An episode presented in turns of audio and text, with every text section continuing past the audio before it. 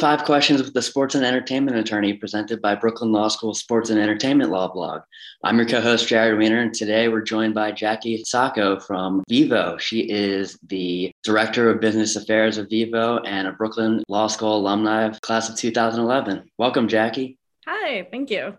So, most of our listeners are probably familiar with Vevo to some degree from coming across the name with music videos. Can you briefly describe to our listeners what Vevo does and what your position as the Director of Business Affairs at the company entails?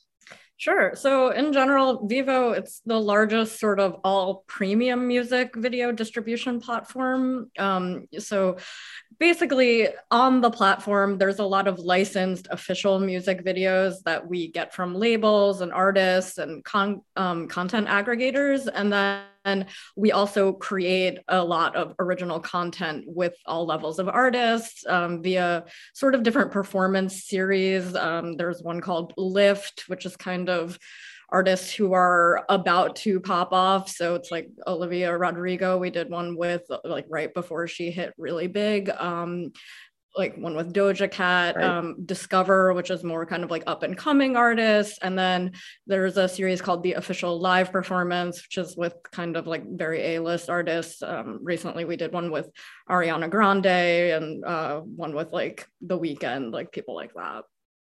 No, so you said it's a premium service. So does that mean with all these things you were just describing outside of the traditional Vevo music video channels that people see on YouTube that this is sort of a, a paid subscription service? So, what I mean by that is that we offer premium content, really. So, um, there's only like official music videos and music videos we produce so um, there's not kind of like like fan content or like ugc kind of content that's uploaded um, it's actually an ad supported service so so there is no um, paid subscription tier um, but but yeah i mean it's distributed via all all platforms. So there's you can find vevo through youtube. You can also find vevo via the owned and operated service vevo which um, is on a lot of like connected tv platforms for instance so. Gotcha. Okay thanks for clarifying. Yeah. so prior to working at vevo you worked in-house at a bunch of different entertainment companies such as iheart music um, can you briefly describe to our listeners how you knew entertainment law was sort of the avenue you wanted to go and what made you gravitate towards these in house positions? Sure. Um, yeah. So before Vevo, uh, I worked in business affairs at iHeartMedia for almost eight years. Um, and I started there pretty pretty much out of law school. And I think so going back to the the full question on how I knew I wanted to do entertainment law, the, I think the idea started creeping around my head probably when I was in college um, uh, that I want to work in music. I didn't really know in what capacity. I didn't know a lot of people who did this as a profession. Um, but I went to NYU. I went to concerts like all the time. I was like surrounded by it. It was like something that I was like, wow, this would be really interesting to be a part of. Um, so you know i think during law school then my 2l year i started doing um, an internship in um, at the startup called thumbplay that was an on-demand music platform before spotify I was in the US and I really enjoyed it. And then after that, I did another internship my like 2L summer through the end of law school um, at EMI um, in the business affairs department that was handling like digital distribution deals. And um, again, I really loved it. Like I liked the people I worked with. I liked working with um, all different departments. So in these roles, a lot of times I was uh, you know, working on the business affairs team, working with other lawyers, but also um, doing a support role with like engineers, with marketing people, um, with like people in all sorts of roles, like business development people. And uh, I, I realized I liked working in house because part of it i liked working with a lot of different um, types of professionals and and kind of helping them achieve whatever they are trying to achieve um, which is i think kind of unique to being in house um, so I think that's when I decided, yeah, this is a career path I really want. Um, and then it was really a question of how do you get there? um, and, you know, I think I had my doubts as to whether or not it would work out at some point, but um, something kind of crazy happened. And around 2010, when I was, I was still interning at EMI, I was like in, uh, like my last year of law school, I guess. Um, Clear Channel Radio acquired that company Thumbplay that I had done the internship at, and essentially uh, they they uh, relaunched iHeartRadio using um, the personnel and using like some of the licenses gained from that app. So, you know, my old boss from Thumbplay, who was also a BLS alum, um, he, you know, became the head of business affairs at Clear Channel uh, and then the rebranded iHeart Media.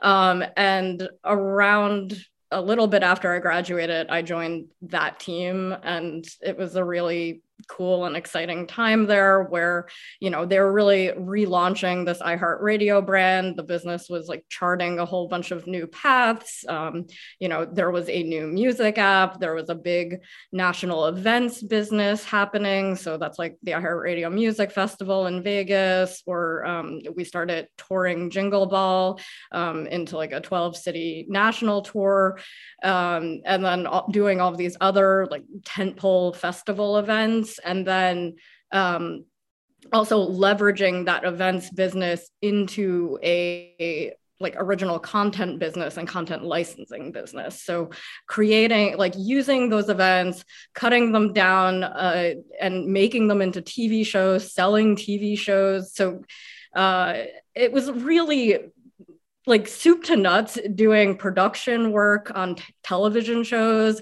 um, doing you know music clearance work working with artists um, doing event kind of side work like working with venues and things like that. Um, uh, so it was all over the place so much fun um, such good experience. And you know i got to work with all different departments at iheart because we kind of sat in the seat that was adjacent to so many different businesses throughout the company um, that you know we'd work with artist relations we'd work with booking programming um, engineering marketing like everyone pretty much. And yeah it was great. Right. Interesting. Yeah it sounds like you got a lot of great experience in those early jobs and one thing you said was that you got to work with a lot of different people in a lot of different departments. And I was wondering, in your opinion, in those in house positions, you still get to work with different people, different departments. What is the difference between, say, those in house positions and if you're working on representing an artist themselves from a transactional standpoint? Yeah. Um, I mean, I think look, you always are thinking about who your client is. That's part of being a lawyer, right? So if your client is a company, like in as it is in an in-house role, um, you're taking into consideration a lot of different things and a lot of different departments who are trying to accomplish different things and kind of synthesizing that information over time. Like you become better in house once you've been at a company for a long time because you start to know the business inside and out. When you're representing a single artist, a single client, I think uh, you know you're probably taking direction from them in a lot of ways as to like what they want to get out of their career as an individual right um, and then using that to kind of get the best deal for them. Um you know so it's a much more one-to-one interaction versus like representing a business where you're kind of just synthesizing a lot of needs at once. Having said that though you're dealing with a lot of different players from an artist side too. You're dealing with management you're dealing with the artists themselves um, you know sometimes touring agents like all different types of people. But i think there's there's different like pros and cons to both right? Um, i mean i think working in house um, you know you're sometimes exposed to a variety of issues and, and types of deals which is really fun um, in addition to you know getting to work with like lots of different people in lots of different creative roles you know, talking about all these experiences, sounds like you've had some great stuff early on and have been through all these positions now and gotten to where you are what's one thing you wish you knew when you were first starting out? Hmm.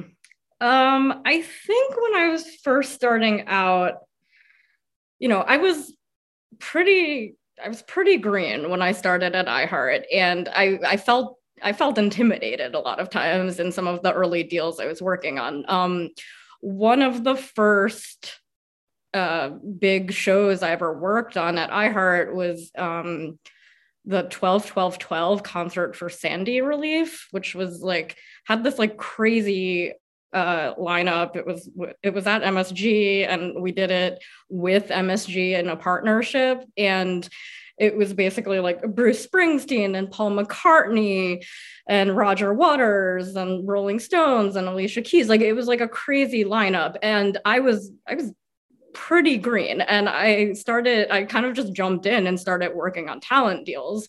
That's a big project to, you know, get your foot in the door and first start out on. Yeah. And I mean, you know, to be honest, like I wasn't completely comfortable, completely confident at the time. So I think the way that I got through that and like what I kind of needed to tell myself at that time was that, you know, you do have the tools, even if you haven't done it, to figure out how to get through it. Um, a lot of it is, you know, using common sense, using a kind of your what you did learn in law school, like what experiences you did have before and just kind of like walking through it as best as you can. Um and you know it's more it's it you can pick things up more than you you might feel like you might be too nervous to to kind of like dive in. But um i think just going through the process itself you learn so much um i also think in the early days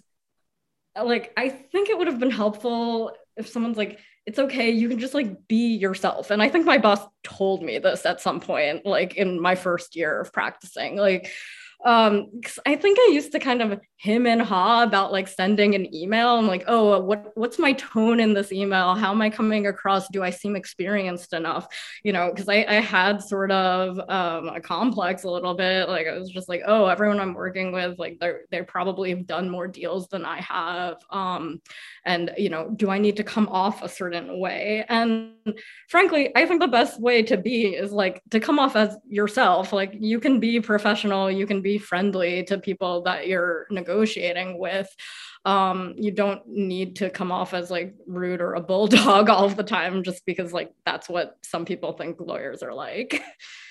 Right. So so basically be authentic but yeah. keep it professional. Yeah, of course. We've all heard stories of, you know, people being themselves too much in a time or place that isn't appropriate. Sure, sure. I mean, I mean within the bounds of being appropriate. So speaking of the pros and cons of you know working in this really exciting place in the legal industry, what's the biggest misconception about working in entertainment law? I mean, look, I think it's always going to be, it's not all going to concerts and cool parties, right? It's, I mean, uh, not gonna lie, I've been to a, a, cool concert or a cool party in my years, but um, part part of it's not the main part of the job. It's always going to be kind of getting the deals done, you know, putting in the hours, being um being attentive to like especially in an in-house role like basically you have different departments who have different needs and you're kind of just there to service you know whatever they're working on at all times um so i think you know the hours are sometimes not amazing um, there's you know sometimes long nights there's sometimes weekends um, particularly i'd say entertainment or music is a business where there's not really a nine to five as much. Right. Mm. so you have to have a flexible schedule and keep in mind that it's a lot of hard work for a little bit of fun at the end. Yeah for sure and, you know, I think it's important to kind of keep, you know, you have to find the fun in it, even if that's just like not not going to concerts or not going to parties. Sometimes that's enjoying the company of like the people that you work with enjoying being part of that team um, finding fun in what you're actually working on. It's like, you know, sometimes I would work on like some creative marketing projects and, you know, the team would explain them to me and I'd like be like, that sounds crazy. um, and I'm like, let's try to figure out how to make it work. And that was sort of the fun of it sometimes is um, approaching things as creatively as possible and kind of, you know, thinking through different solutions. Um, which you know was always like challenging, but also could be really fun. Right. Yeah. Obviously, if you enjoy the work you're doing on a day to day basis, that makes everything a lot easier. For sure. Yeah. So, what advice would you give to someone interested in going into a career in entertainment law?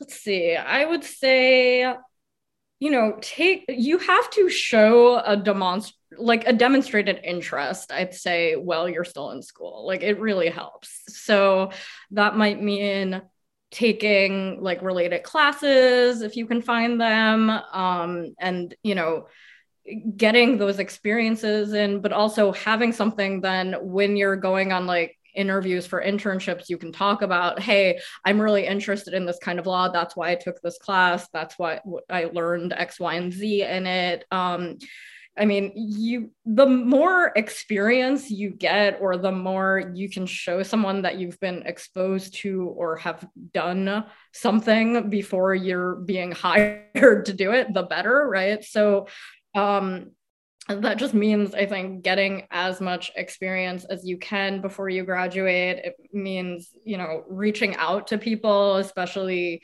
um, within the alumni network. There are a lot of like um, grads of brooklyn law school that like work in entertainment that work in music. Um, you know i i didn't even realize that to be honest until after i graduated and started working um, when you know I would negotiate with artist attorneys, when I would negotiate with people at other companies, like I would kind of talk to them and like, oh, okay, you graduated that year, okay. Like a lot of folks went to BLS, um, and a lot of people I think are more approachable and more like open to talking to students than you might realize.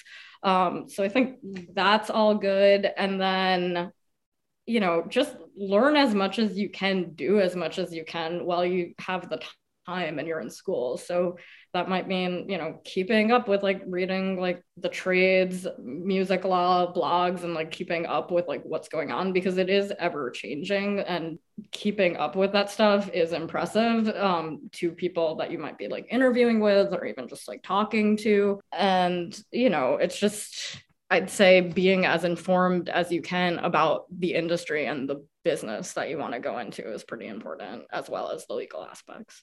Yeah, I think that's great advice. You know, learn everything you can, get as much experience as you can, and talk to people that know more than you, essentially, right?